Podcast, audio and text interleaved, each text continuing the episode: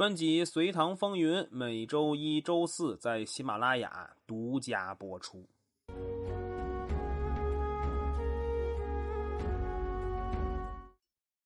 上期节目我们说到谁斩杀了张丽华，以及贺若弼和韩金虎争功的事情。健康城里的事儿啊，暂时就先消停一会儿。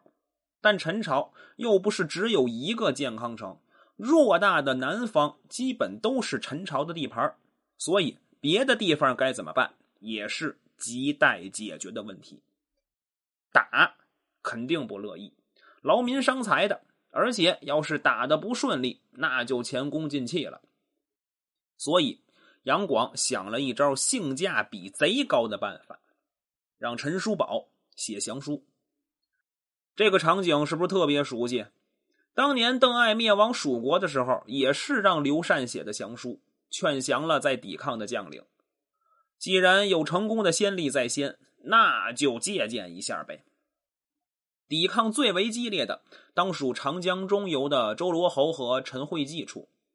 他们在接到招降书之前，还在想办法冲破秦王杨俊的封锁，要营救健康城，但没想到，等来的却是放弃抵抗的命令。周罗侯接到书信，大哭一场，然后三天大排酒宴犒赏将士，最后遣散众人向秦王杨俊投降。除了长江中游，还有一个地区值得我们注意，并且大书特书的，就是岭南地区。它大致在现在的华南地区。在中国古代，岭南是一个神奇的存在，因为它太封闭了。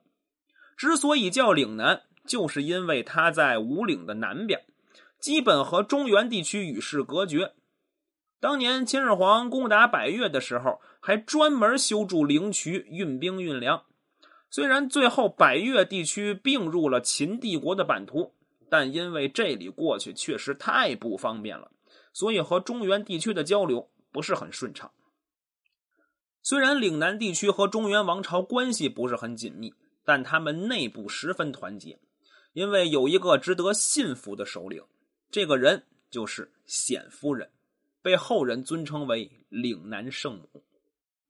冼夫人不是真的就叫冼夫人，她姓冼，但具体名字确实没流传下来。因为嫁给了高梁太守冯保为妻，所以尊称为冼夫人。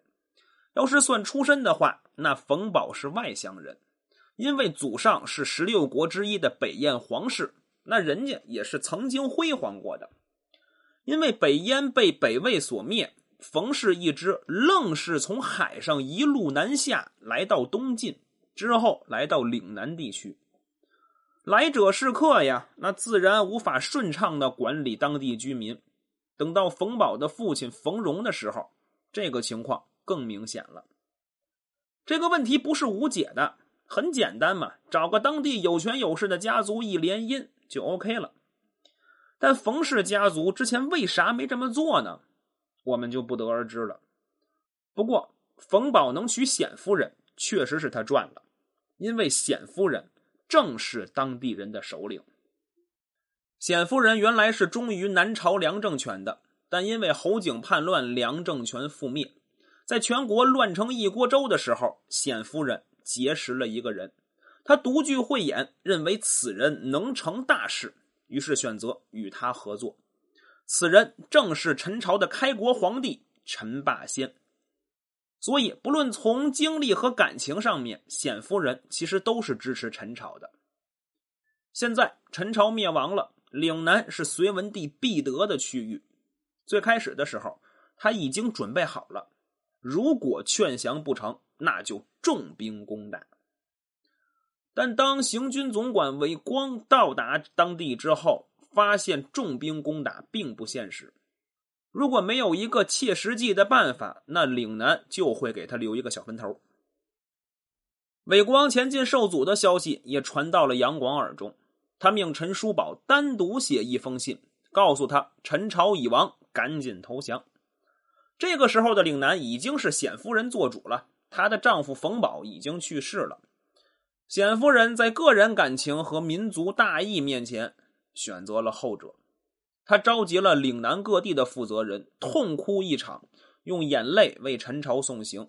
之后派遣自己的孙子冯浑率众迎接韦光，岭南宣告平定。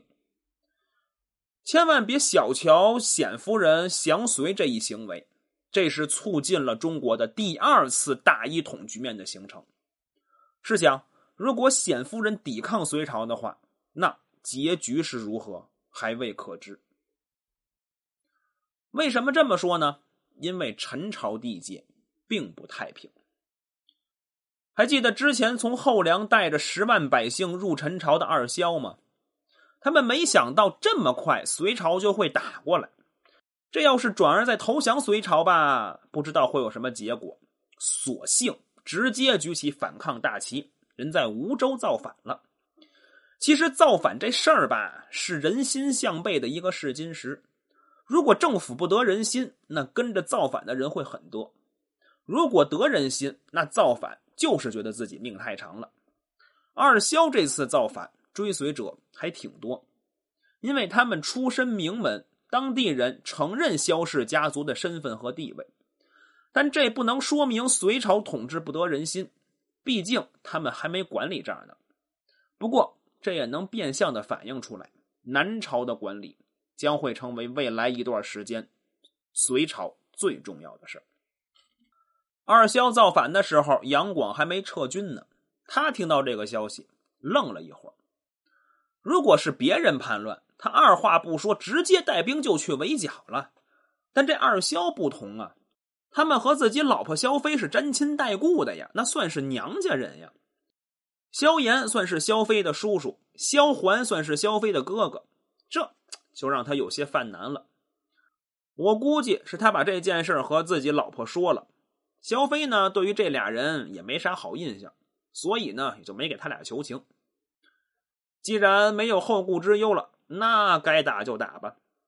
杨广派宇文述水陆并进征讨，同时也让晏荣从东海进入长江口，与宇文述一起夹击萧环。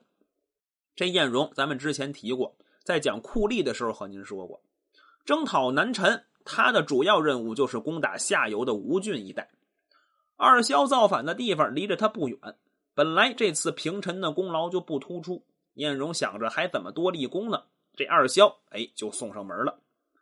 二萧当时不在一起，萧环在吴州一带，萧炎在会稽一带。先迎接隋军的是萧环，他其实策略都想好了，派王包守吴州城，自己带兵藏入太湖当中，来个反夹击。但没曾想，自己还没准备好呢，隋军就杀过来了。宇文述先派兵攻打了萧环，直接把他给打懵了。他就想：哎，这货怎么不按套路出牌呢？然后这宇文述分兵攻打王苞，王苞啊知道自己抵抗不住，索性化妆潜逃。萧环呢带兵藏到一座山上，准备负隅顽抗。这个时候就到晏荣立功的机会了。都不给萧环调整的空间呀！这晏荣直接带兵就冲上去了。萧环不敌，准备藏在百姓家中找机会逃跑，但被人抓起来送到了隋军的二萧之一被擒了。在会稽的萧炎知道大势已去，也不想抵抗了，直接投降。这俩人经过这么一折腾啊，隋文帝更是没有耐心了，扭送长安之后，直接问斩。除了二萧，也有其他人不降的，比如陈叔宝的弟弟岳阳王陈叔慎，他诈降隋军，刺杀了将军庞辉之后，据城反抗，但这胳膊拧不过大腿呀，没过多久就宣告失败了。类似的这种抵抗也有，但都没能成气候。至此，南陈境地全部归隋，南北实现了统一，分裂时代宣告结束。中华民族的历史将进入一个崭新的篇章。有人认为杨坚能统一全国是因为他运气好，碰见了一个混蛋天子。但我们更应该看到，杨坚为了这一刻足足准备了八年。如果再把视线放长远一些，那制定先北后南战略的是雄才武略的周武帝。所以，统一全国。不是简简单单运气的成分。固然灭南陈的过程可以说不咋费力吧，但背后的充分准备也是不能忽视的。南陈境地虽然全归了大隋，但平灭南陈的过程并没有结束。隋文帝自己也没想到，更大的风暴还在后面。